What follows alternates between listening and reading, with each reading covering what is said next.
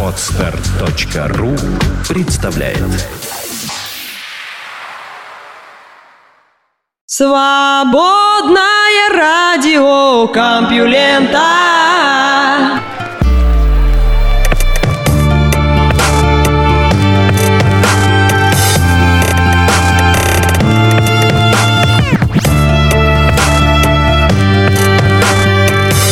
Приветствую моих любимых слушателей свободного радиокомпьюлента, порождающие эхо СРК и голос Лёши Халецкого заканчивают эту неделю свежими новостями. Да, обычно все события, о которых я вам рассказываю, порождают многочисленные эхо во всех областях жизнедеятельности человека. Мы с вами на передовом острие мысли человечества. Первые о чем-то узнаем и как эхо разносим всем вокруг.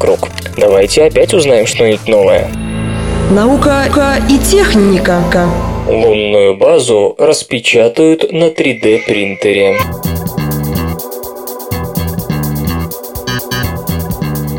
Лондонская архитектурная фирма Foster Plus Partners и Европейское космическое агентство приступили к изучению вопросов строительства лунных баз с помощью 3D-принтера. Уже разработан дом на четырех человек, в котором можно укрыться от перепадов температуры, метеоритов и гамма-излучения.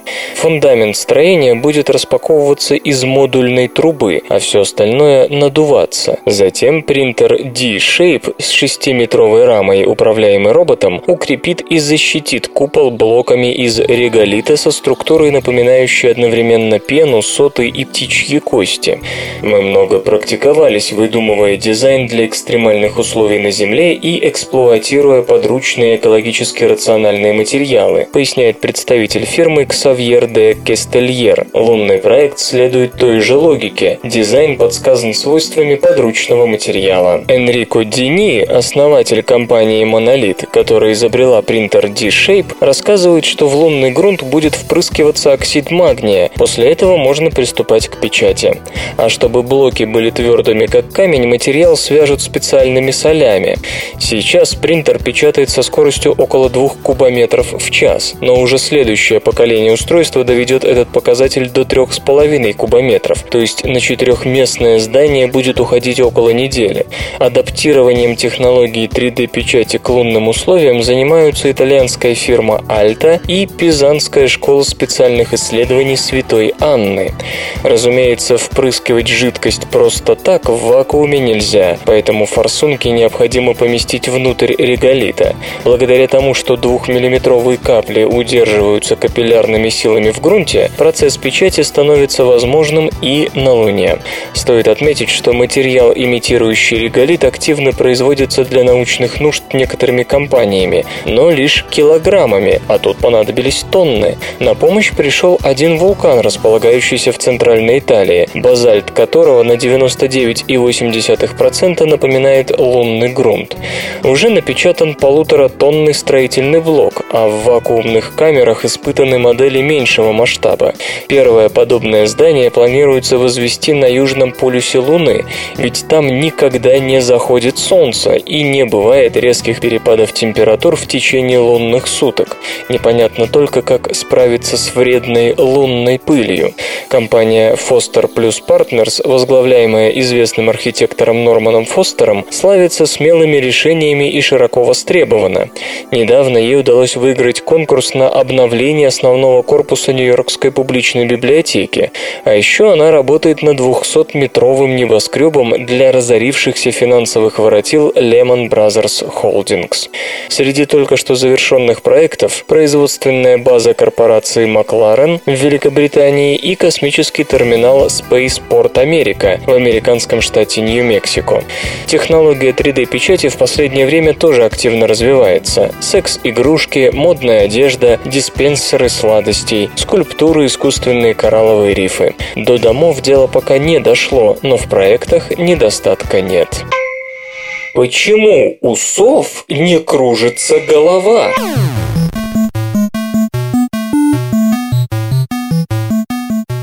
Не знает о замечательной способности сов поворачивать голову на 270 градусов. Птицам это как будто не доставляет никаких неудобств. Головой они вертят легко и непринужденно. Исследователи, между тем, долго не могли понять, почему совы при этом не падают с инсультом. Понять недоумение ученых легко. В шее проходят кровеносные сосуды, питающие мозг. Такой крутой поворот должен вызвать как минимум сжатие сонных артерий. У людей, кстати, подобное часто происходит при сильном и резком повороте головы. К примеру, в момент автокатастрофы или при неумелой хиропрактике. И это при том, что такой поворот, как у сов, человек не может выполнить в принципе. Исследователи из медицинской школы при университете Джонса Хопкинса решили разгадать совиную загадку, вооружившись новейшими медицинскими методами, вплоть до ангиографии и компьютерной томографии. Опыты ставили на белой сове, пестрой неясыти и виргинском филине. Все птицы погибли естественным образом. Во-первых, оказалось, что сосуды сов, лежащие в основании головы, в районе нижней челюстной кости, имеют баллонообразное расширение. Такая картина полностью противоположна тому, что можно видеть, например, у человека. У нас сосуды постепенно мельчают и сужаются по мере удаления от сердца. Ответвления от сонной артерии будут меньше в диаметре, чем исходный родительский сосуд. Такие расширения позволяют совам создавать излишки крови, что-то вроде запасов, которые питают голову в случае, если кровоснабжение снизу сокращается. Кроме того, сосуды головы образуют обширную сеть, что опять-таки облегчает доставку крови. Во-вторых, любопытные адаптации обнаружились в шейных позвонках птиц. Через специальные отверстия в этих позвонках проходят важные артерии, питающие мозг. При повороте головы позвонки могли бы передавить и повредить сосуды. Однако у сов отверстия в 12 из 14 шейных позвонков необычайно широки, примерно в 10 раз шире, чем диаметр проходящей через них артерии. За счет такого зазора сосуды сов спокойно переносят смещение позвонков шейного отдела, когда птице вздумается повернуть голову. Кроме того, сами сосуды входят в позвонки выше, чем у других птиц, на уровне 12, а не 14 позвонка. Отсчет ведется сверху вниз. То есть в совиной шее сосудам вновь дана почти полная вольница. Еще одна адаптация. У сов нашли соединение анастомоза между сонными и позвоночными артериями, чего нет, например, у человека. Такие соединения улучшают циркуляцию крови в голове. Если что-то не пошло через сонные сосуды, недостаток будет возмещен через позвоночные. Все вместе – сосудистые баллоны, позвоночные артерии, которые свободно болтаются в позвонках, и усовершенствованная сосудистая сеть в голове защищает сов от головокружений и прочих следствий кислородной недостаточности, которая могла бы возникнуть при резком повороте головы. Впрочем, некоторые из совиных изобретений могут быть и у других птиц, что исследователи и собираются проверить в ближайшее время. Ноги, крылья. Главное. Аккумуляторы с графеновыми электродами сулят зарядку смартфонов за минуты.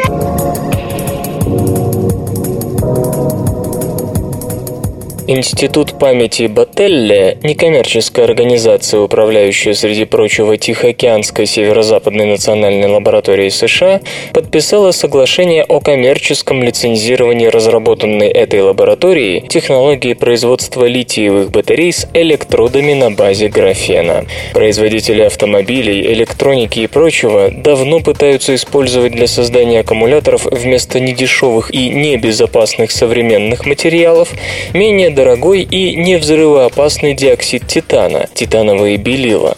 Однако сам по себе он недостаточно эффективен для такой замены. К счастью, не так давно в Тихоокеанской северо-западной национальной лаборатории был создан метод массового производства крохотных структур из графена и диоксида титана. Благодаря применению этих материалов скорость зарядки батарей, полученных на их основе, достигала рекордных вершин. Комбинирование названных материалов позволило увеличить эффективность радиоактивность электродов на графене и диоксиде титана втрое по сравнению с показателями электродов на одних только титановых белилах. Ну а теперь впервые настала очередь для лицензирования технологий для коммерческого использования. Партнер по коммерциализации не стал неожиданностью. Это Warbeck Materials, компания, поставлявшая графен для лабораторных экспериментов. Впрочем, у хэппи-энда пока не хватает деталей. Не ясны цены на новые аккумуляторы, не называется их ресурс, замалчиваются другие моменты. По сути, твердо заявлено лишь то, что смартфоны с новой батареей будут заряжаться не 2-5 часов, а считанные минуты, а электромобили буквально пару часов. Конечно, в знаменатель этому утверждению надо поставить реальность. За пару часов это от 600-вольтных быстрых электрозаправок, которых пока во всем мире не наберется и полутысячи. От обычных 220 вольт картина со скоростью зарядки не изменится. Но вот для планшетов и телефонов вольтаж сети менее важен, и именно здесь следует ожидать первых коммерческих продуктов, которые Warbeck Materials грозится представить в самом ближайшем будущем. Да что там, прототипы новых батарей уже показывались компании на Consumer Electronics Show 2013, правда без помпы и упоминаний скорой коммерциализации. Морские огурцы как дышат, так и едят.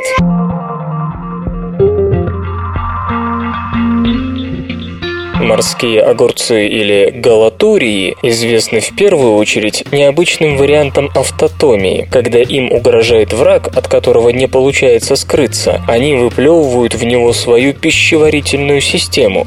Пока хищник пытается очиститься от малоаппетитной слизистой массы, морской огурец получает еще один шанс спастись. Но как в таком случае животное обходится без желудка? Это все же не хвост ящерицы, а кое-что поважнее. Исследователи из Вашингтонского университета и Уэслианского университета в Иллинойсе, оба США, выяснили, что морской огурец может с легкостью питаться через дыхательную систему, которая соединена с анальным отверстием. Через анус вода прокачивается по системе дыхательных трубок, которые абсорбируют кислород и передают его тканям. И эти же трубки могут использоваться для питания. На первый взгляд в этом нет ничего удивительного. Многие иглокожие, к которым относятся и галатурии, всасывают растворенные в воде питательные вещества через кожу. Однако в случае с галатуриями речь идет вовсе не об элементарной органике. Исследователи кормили морских огурцов одноклеточными водорослями, которые содержали радиоактивный изотоп углерод-14. Также галатуриям давали раствор углеводов и белков, содержащих ион железа. Через 26 часов исследователи проверяли ткани галатурии на содержание радиоактивного углерода и железа. Оказалось, что большая часть и того, и другого осела вовсе не в пищеварительной, а в дыхательной системе. На переднем конце тела у галатурий есть рот, в который попадают найденные на морском дне кусочки пищи.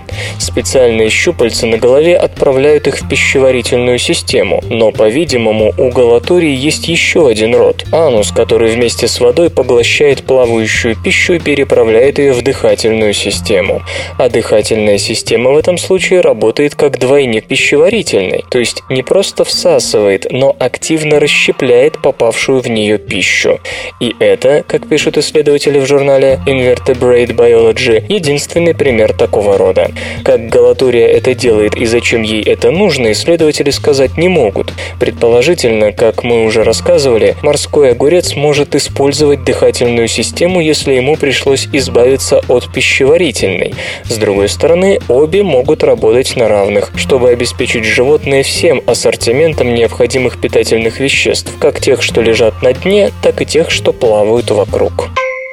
Вы слышите голос Валеры Халецкого. Лёши. Лёши Халецкого. В эфире радио «Маяк». Свободное радио Компьюлента. Ну, как-то так.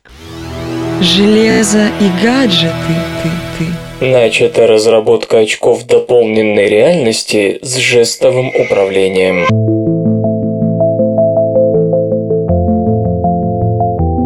Компания Meta готовит к выпуску очки дополненной реальности нового типа с системой управления в стиле Kinect. Идея заключается в том, чтобы оснастить носимый мини-компьютер не только дисплеями, но и 3D-камерой с низкой задержкой. Получаемое изображение будет использоваться для отслеживания движений рук и пальцев пользователя в трехмерном пространстве. Это позволит управлять системой при помощи жестов. В основу разрабатывающегося прототипа положены медиа очки Epson Moverio BT100. Устройство формирует картинку, эквивалентную по размеру изображению на 80-дюймовой панели, просматриваемому с 5 метров. Поддерживается работа с 2D и 3D контентом. Благодаря полупрозрачности очков пользователи могут видеть то, что происходит вокруг. Мета намерена сотрудничать с Epson в области технологий дополненной реальности. Предполагается, что очки позволят взаимодействовать с различными веб-сервисами, социальными сетями, играми и прочим. О сроках коммерциализации продукта стартап пока умалчивает. Суперкомпьютер на процессорах NVIDIA Tesla установил рекорд энергоэффективности.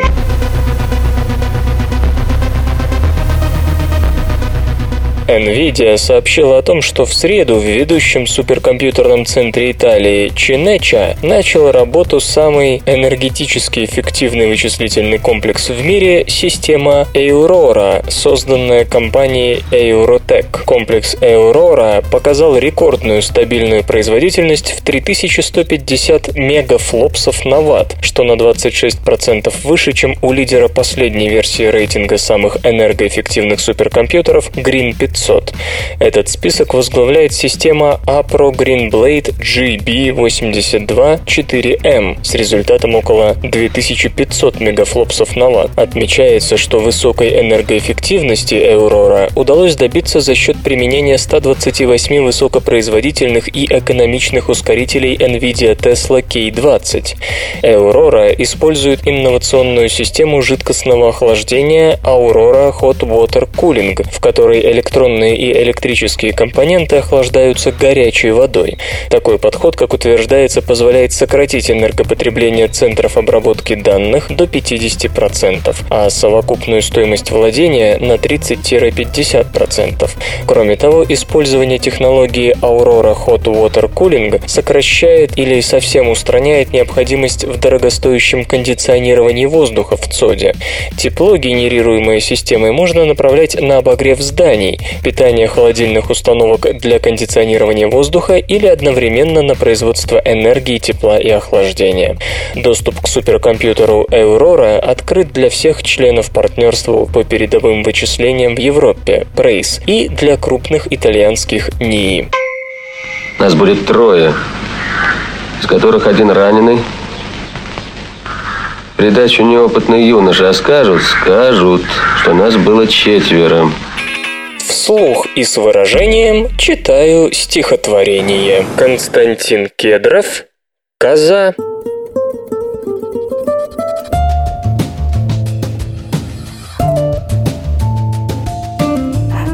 Станция прямого слежения, унавоживания и наваждения. Местонахождение неизвестно и впредь не будет.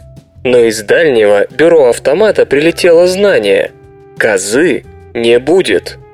Эта весть, как громом с ясного неба, поразила всех паразитов, облетела всех негодяев и завлекла в капусту. Граждане, сегодня козы не будет. Так нет же, нет. Пусть предъявят мне доказательства. Пусть принесут мне рога и копыта и вымя. Тогда это будет подлинно и псевдонаучно. Прощай, коза дереза, больше мы не увидимся. По небу течет твое млеко, и огненными знаками начертано в зените полуночи. Отныне и сегодня козы не будет.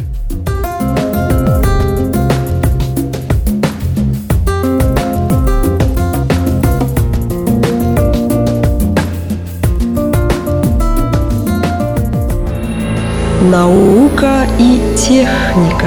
Коллективный разум зависит от численности стаи.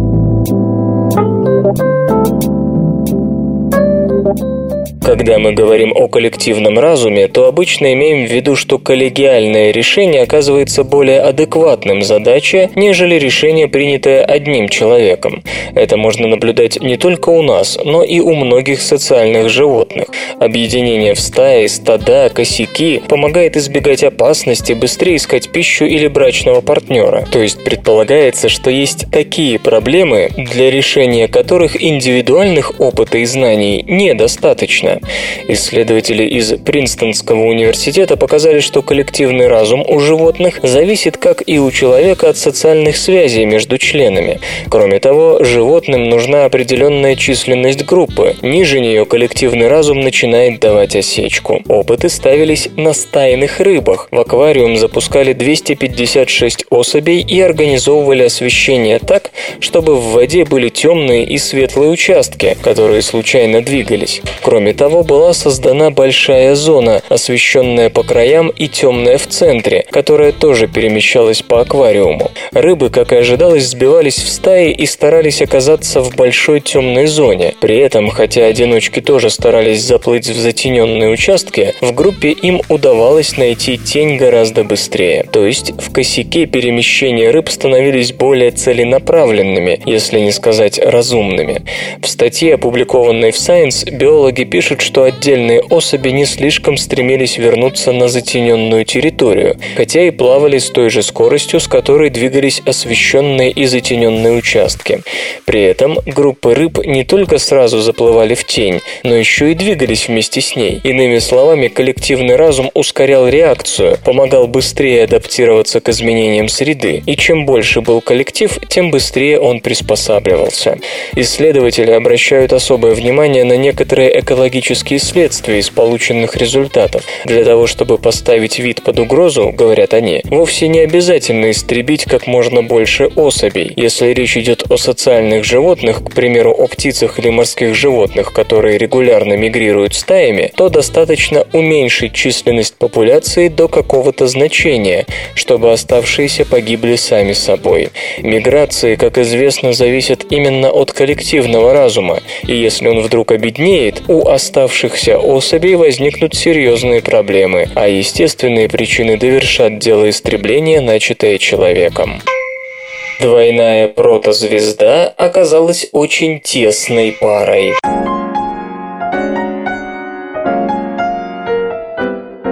Группа астрономов под руководством Джеймса Мьюзерла из Института космического телескопа США обнаружила необычную протозвезду, которая при ближайшем рассмотрении оказалась первой известной двойной протозвездой, компоненты которой расположены на близких орбитах. Этому очень молодому объекту, расположенному в созвездии Персея и отстоящему от нас на 950 световых лет, всего 100 тысяч лет. Наблюдая его в инфракрасном диапазоне при помощи помощи космического телескопа Спитцер исследователи выяснили, что каждые 25,34 дня инфракрасная яркость протозвезды возрастает десятикратно. Чем может быть вызвана столь необычная периодичность? Как полагают авторы исследования, взаимное вращение двух протозвезд стабилизирует окружающий их материал газопылевого облака на определенной устойчивой орбите. Но в момент, когда протозвезды максимально приближаются друг к другу, стабильность вращения газопылевого нового образования падает, и в результате накопленное за 25 дней вещество обрушивается на поверхность обоих протосветил, наращивая их массу. Этому падению и соответствуют вспышки в инфракрасном диапазоне. Необычной особенностью открытой двойной протозвезды ученые называют малый период вращения компонентов друг вокруг друга, что характерно для очень близких тел. В то же время, согласно наблюдениям, маломассивные звезды, составляющие такие системы, очень редко вращаются вращаются близко друг к другу. Астрономы уверены, что дальнейшее изучение протозвезды позволит наложить довольно точные ограничения на физическую природу и длительность процесса формирования систем двойных звезд. Вы слышите голос Лёши Халецкого. Ну, не прямо сейчас, конечно, а вообще, в СРК. Эволюция белков шла по пути ускорения сворачивания.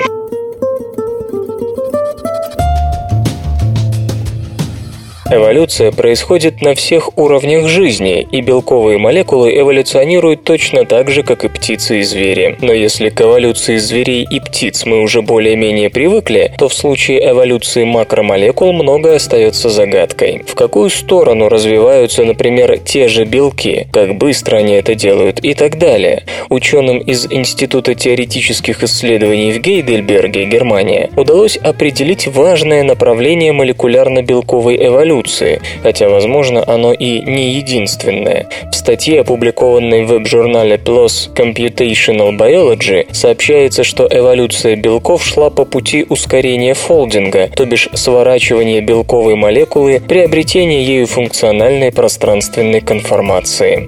Авторы работы проанализировали данные о 92 тысячах белков. Сравнение, разумеется, проводилось с помощью компьютерных методов, при этом особое внимание обращалось на возраст пептидных структур. Был разработан специальный алгоритм, который позволял сравнивать их между собой во временном масштабе с учетом времени возникновения. Так можно было определить, в каком организме появился белок и когда именно.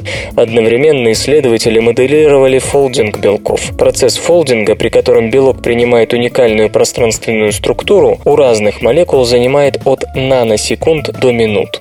При этом оценивалось сворачивание в двух точках молекулы, точнее степень их сближения при сворачивании. Это отнимало гораздо меньше времени, чем воссоздание фолдинга всей молекулы и позволяло оценить именно скорость процесса.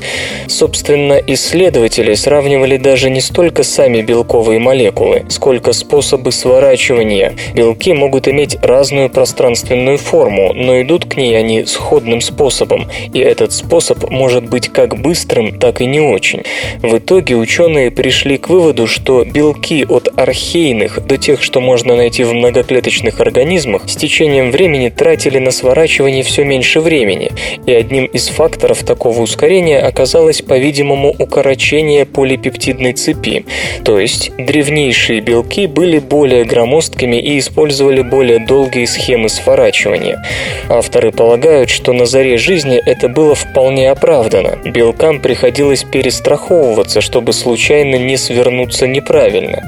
Потом с развитием клеточной жизни белковые молекулы оказались в более комфортных условиях, которые позволяли свернуться быстро и точно. Не следует забывать и о дополнительных клеточных механизмах, которые помогают правильному белковому фолдингу и исправляют в случае чего ошибочную конформацию, как это делают шапероны. По мнению ученых, разные формы молекул как раз и произошли из-за того, что белки постоянно искали способ быстрого сворачивания разработана морщащаяся поверхность для корабельных днищ.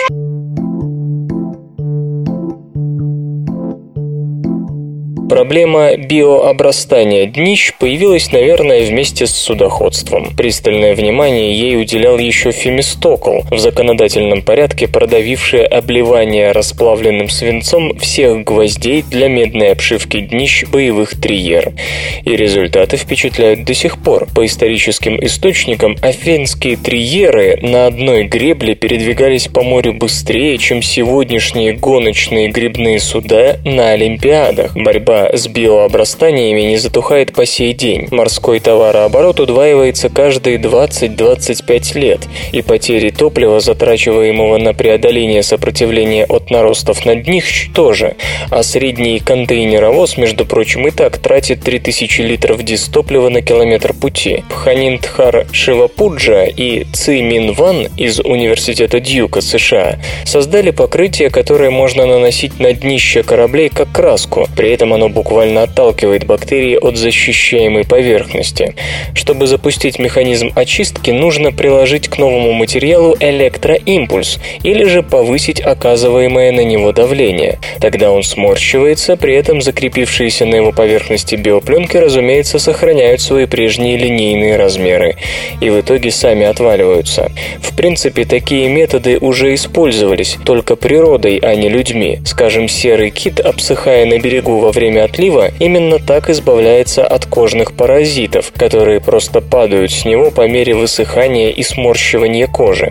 Сходным образом действует мерцательный эпителий человеческих легких, выталкивающий своими сокращениями загрязнения и потенциально патогенную микрофлору. Для проверки эффективности покрытия проведены лабораторные испытания, показавшие действенность нового средства очистки от бионаростов в морской воде. Покрытия такого рода могут применяться не только в судостроении, ведь биопленки образуются также на искусственных суставах протезов, стенках водопроводов и канализационных труб, а также на мембранах водоочистных и опреснительных систем. И везде, понятно, вредят как только могут. Интернет и связь. Google приглашает на виртуальную прогулку по Гранд Каньону.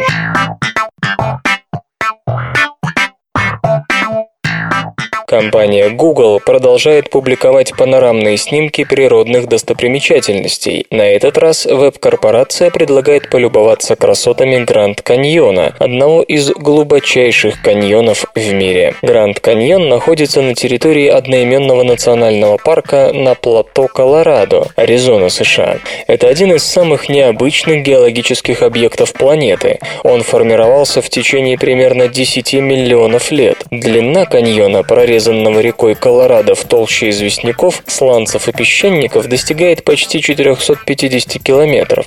Google предлагает совершить виртуальную прогулку по знаменитой тропе Светлого Ангела, насладиться мощью реки Колорадо, добраться до крутых склонов тропы Южный Кайбаб и полюбоваться живописными круговыми панорамами. Изображения получены при помощи специальных трекеров, переносных 18-килограммовых установок в рюкзаке. Это оборудование под управлением Android с оптической системой из 15 линз позволяет делать фотографии там, куда нельзя попасть на колесах. Сейчас на картах Google доступно в общей сложности более 9,5 тысяч панорамных снимков Гранд Каньона. Все, кино не будет электричество кончилось. Исторический анекдот. Однажды Александр I остановился из-за поломки воска в городишке Осташкове, где ему был заказан завтрак в трактире Пожарского. В заказ были включены котлеты из телятины. Хозяин был в отчаянии, так как не мог достать телятины. По совету жены, Дарьи Евдокимовны, трактирщик пошел на обман. Сделал котлеты из курятины, запанировал в кусочках хлеба и подал царю. Котлеты понравились понравились. Царь велел наградить трактирщика. Боясь разоблачения, Пожарский сознался в обмане, сказав, что этому научила его жена. Александр наградил и ее, спросил фамилию хозяев и велел назвать котлеты пожарскими и включить в меню царской кухни. Счастливый трактирщик заказал себе новую вывеску «Пожарский, поставщик двора его императорского величества». Дела его пошли в гору, вскоре он переехал в Торжок, где на бойком месте построил гостиницу гостиницу и трактир. Наука и техника. Квантовые компьютеры. Декогеренция преодолима?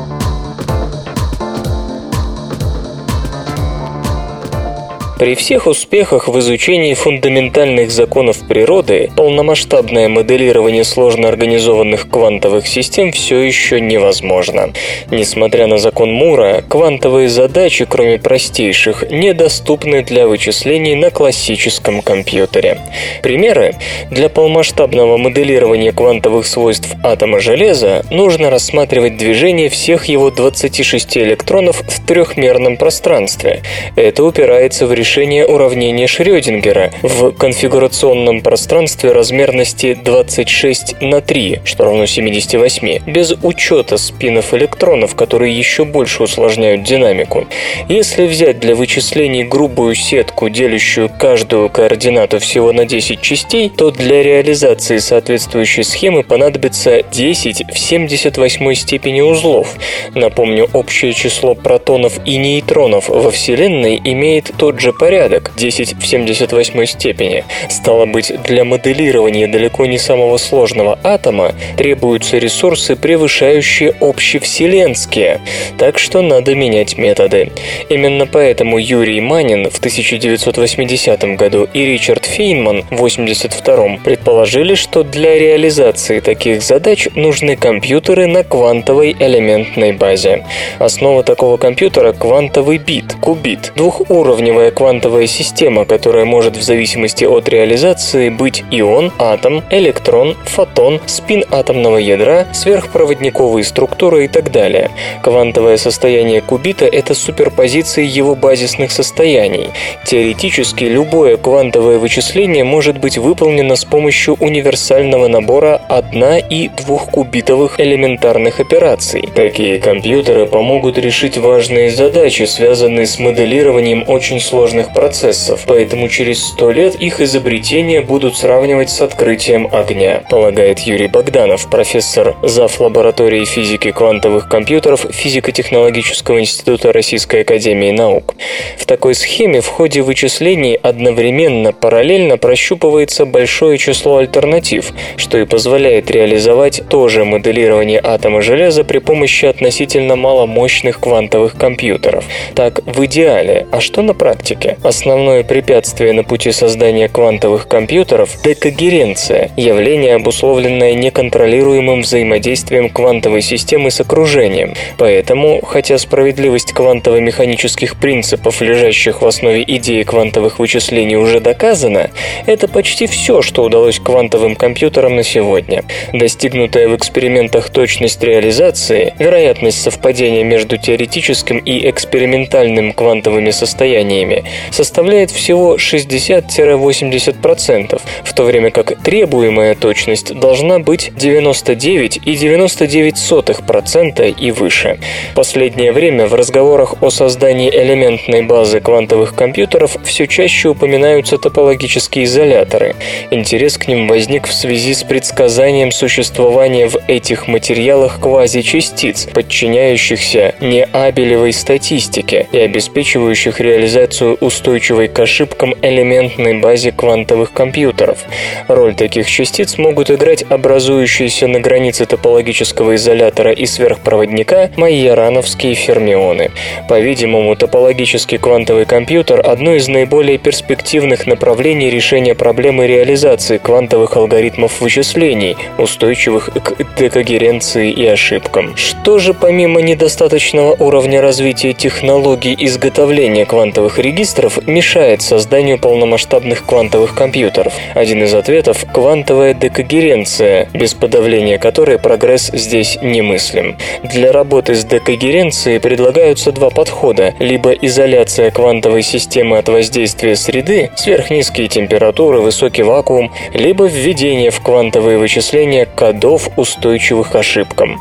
Ну а средством контроля квантовых состояний и процессов служит квантовая томография, основанная на статистическом восстановлении квантовых состояний по результатам взаимно дополнительных измерений в соответствии с принципом дополнительности Нильса Бора.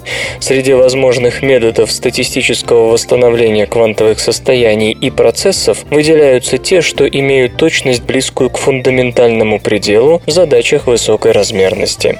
Именно такой подход обеспечивает универсальный метод томографии квантовых состояний, разработанный в Физико-технологическом институте Российской академии наук и МГУ имени Ломоносова. Предложенное универсальное статистическое распределение позволяет осуществлять полный анализ точности квантовой томографии для протоколов измерений и состояний общего вида, что, по словам его авторов, позволяет создателям экспериментальных элементов квантовых компьютеров наилучшим образом распорядиться имеющимися ресурсами. Слух. Предел Габбара Гейзенберга побит.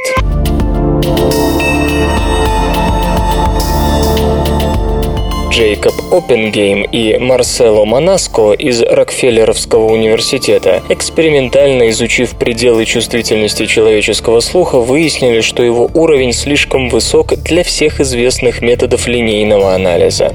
Серия опытов внешне была очень простой. Основной заключался в проигрывании двух нот, растянутых во времени, но с одинаковой высотой тона и частотой звуковых волн.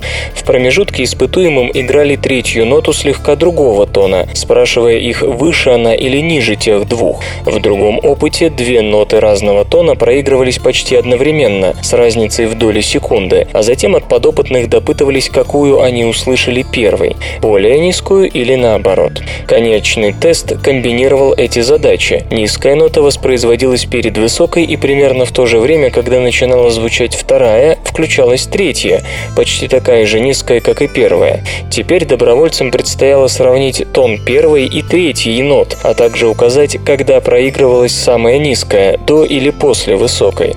Итоги одновременного распознавания частоты и времени начала и окончания звучания оказались почти идеальными. Ранее считалось, что мозг разлагает сигналы на части и обрабатывает их как сумму этих частей, процесс, который укладывается в рамки анализа Фурье, гармонический анализ, где свойства функций, звуковых волн, изучаются с помощью представления их в виде рядов или интегралов Фурье. Беда в том, что в отношении анализа сигналов точность одновременного восприятия времени и высоты звуковой волны ограничена пределом Габбара, он же предел Габбара-Гейзенберга, происходящим из тех же корней, что и известный принцип неопределенности Гейзенберга. Согласно пределу Габбара, никто не может одновременно локализовать сигнал, функцию, как в отношении времени, так и в отношении частоты. Если вы концентрируетесь на частоте, то будете плохо следить за временем и наоборот. Но, как вдруг выяснилось, человек способен одновременно и очень точно определить и то, и другое. Более того, по Оппенгейму и Монаско иногда предел Габбара был превышен испытуемыми 50-кратно, и ни в одном случае слух подопытных не давал точности ниже этого предела. Как отмечают исследователи, им удалось найти данные о работе 70-х годов, в которой также указывалось на превышение предела Габбара, хотя и не столь значительное в опытах с человеческим слухом. Однако, отмечают ученые, в силу плохого понимания природы слуха в то время эти результаты не привлекли внимания. Авторы работы не видят в полученном результате чего-то уж слишком загадочного, отмечая, что предел Габбара не столь непреодолим, как принцип неопределенности Гейзенберга. Если вы найдете способ проанализировать сложную волновую форму без разложения ее на синусоиды, то сможете теоретически в одно и то же время отследить и частоту, и конкретный момент получения сигнала с точностью много выше предела Габбара. Осталось только выяснить, какой именно нелинейный механизм такого рода использует человеческий мозг, а нелинейным он является наверняка. Все линейные техники, представляющие форму волны как сумму более простых по форме волн, ограничиваются пределом Габбара. Как отмечают Оппенгейм и Монаско, такие результаты должны изменить направление, в котором человек дорабатывает речевые синтезаторы и программы для голосового набора текстов. Если наше ухо много эффективнее применяемых сейчас линейных методов анализа и синтеза звуков, то надеяться на достижение приемлемого распознавания воспроизведения существующими средствами акустического программного обеспечения наивно. Сначала следует разобраться, как же мы все-таки слышим звуки вопреки считавшемуся нерушимым принципу неопределенности, который устанавливает предел Габбара-Гейзенберга. А интересно, подумал ежик, если лошадь ляжет спать, она захлебнется в тумане. Вы не захлебнетесь в тумане новостей. Слушайте подкаст «Компьюленты». Как построить белковую карту клетки?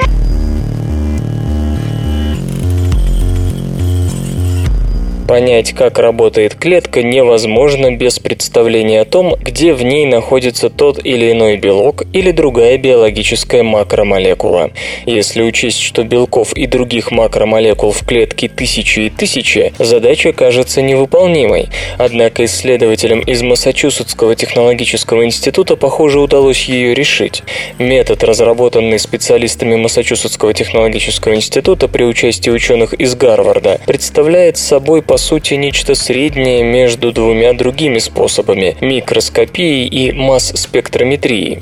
Современная микроскопия позволяет определить прописку белка клетки, причем с довольно высоким разрешением.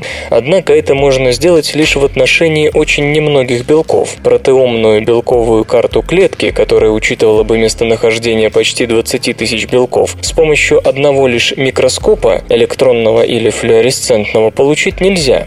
С другой стороны, масс-спектрометрия позволяет досконально узнать, что именно содержится в клетке. Но с целой неповрежденной клеткой она не работает. Можно, конечно, выделить из клетки какую-нибудь часть, например, митохондрию, и таким образом определить, находится ли белок здесь или где-то еще. Но этот способ трудоемок и не вполне точен. Исследователи нашли довольно изящное решение. Они предложили снабжать белки особой меткой до того, как клетка пойдет на масс-спектрометрию. По этой метке даже в смеси можно было бы определить, где до этого находилась белковая молекула. В качестве метки ученые выбрали биотин, а чтобы присоединить биотин к белкам, создали специальный фермент Apex, представляющий собой модификацию одной из пероксидаз. Субстратом фермента был фенолбиотин, который с помощью Apex превращался в свободный биотин-фенольный радикал. Этот радикал, в свою очередь, мог уже сам присоединиться к любому белку. Обычно такие метки используют в микроскопии. Метка светится, и в микроскоп можно увидеть, в какой части клетки находится белок. Тут метка служит примерно той же цели, но для масс-спектрометрии. То есть в клетку вводится ген с пероксидазой апекс, затем клетку заливают фенолбиотином, который навешивается на белки. Но в таком случае у фермента тоже должна быть определенная прописка, иначе все клеточные белки получат метку. Для этого фермент гибридизует с белком или пептидом, о котором уже точно известно, где он находится. То есть, если мы хотим узнать белковый состав митохондрии, то апекс направляется туда с помощью заведомо митохондриального пептида, который больше нигде в клетке не встречается. А уж оказавшись на месте, фермент обеспечит все близлежащие белки биотиновой меткой. За пределы митохондрии метка не выйдет, так как радикалы вообще в свободном виде живут недолго, мгновенно реагируя с тем, кто ближе. С помощью этого метода, как пишут исследователи в Science, удалось определить 500 белков митохондриального матрикса. Предыдущие попытки выяснения белкового состава матрикса предполагали выделение митохондрий из клетки с последующим анализом обычной масс-спектрометрии. Таким способом удавалось определить в лучшем случае около 37 белков. Разница очевидна. Более того, удалось даже скорректировать ошибочные сведения о местонахождении некоторых белков, что, разумеется, заставит по-новому взглянуть на некоторые биохимические процессы. Сейчас ученые работают уже над следующей задачей. Теперь они хотят узнать, какие белки находятся в пространстве между внутренней и внешней мембраной митохондрий. Оптимизм по поводу возможностей нового метода велик. По мнению некоторых, с его помощью можно будет решать даже более тонкие задачи, например, увидеть топографию белков на мембране. Хотя увидеть в данном случае нельзя понимать буквально. При всех достоинствах метода он выглядит не столь эффектно, как традиционная флуоресцентная микроскопия, когда мы наблюдаем разноцветные пятна в клетке собственными глазами. Впрочем, науку внешняя эффектность должна волновать в последнюю очередь, не так ли? Apple предлагает превратить пользователей смартфонов в мобильные банкоматы.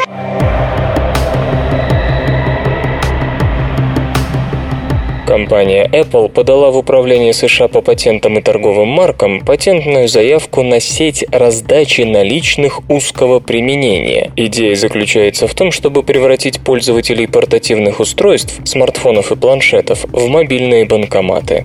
Apple считает, что вполне возможны ситуации, когда срочно нужны наличные средства, коих с собой попросту нет, а банковского терминала не наблюдается даже на горизонте. Вот тогда-то, возможно, и поспешит на помощь патентуемая система. Подписчики сервиса должны будут инсталлировать специальное мобильное приложение на свой гаджет. Далее, при возникновении проблемы с наличными, пользователь отправляет запрос с указанием нужной суммы и своего местоположения. Другие пользователи, находящиеся поблизости и располагающие заявленной суммой, могут откликнуться на призыв о помощи. После этого отправителю запроса необходимо встретиться с кредитором и забрать деньги.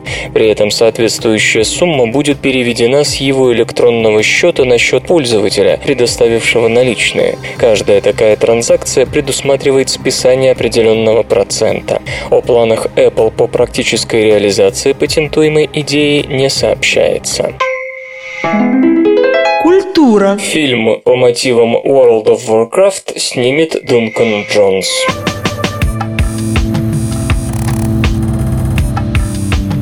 У киноадаптации глобальной многопользовательской игры World of Warcraft появился новый режиссер. Фильм должен был снимать Сэм Рейми, но прошлым летом он объявил, что из-за высокой загруженности не сможет заняться картиной, и весь отдался постановке Oz the Great and Powerful, которая выйдет уже в этом марте. В итоге кинокомпания Legendary Pictures, которой принадлежат права на адаптацию игры, только что представила нового режиссера. Это англичанин англичанин Дункан Джонс. Господин Джонс известен по двум очень неплохим научно-фантастическим картинам «Луна-2112» и «Исходный код». Зачем весьма умелый и, главное, с хорошими фильмами режиссер ввязался в эту авантюру, можно только догадываться. К слову, сам он вот что заявил. «Я всегда говорил, что снять хороший фильм по игре можно, этим и займусь». Ну а что? Вдруг это будет первая адаптация, которая не провалится, не надругается над любимым брендом и так далее. Сценарий уже написан. Его автор Чарльз Ливит, работавший над кинофильмом «Планета Капекс» и «Кровавый алмаз». Сюжет пока держится в секрете. Съемки, вероятно, начнутся ближе к концу года, а премьера в 2015 году. Бюджет около 100 миллионов долларов. Компьютер. Лента. Подкаст.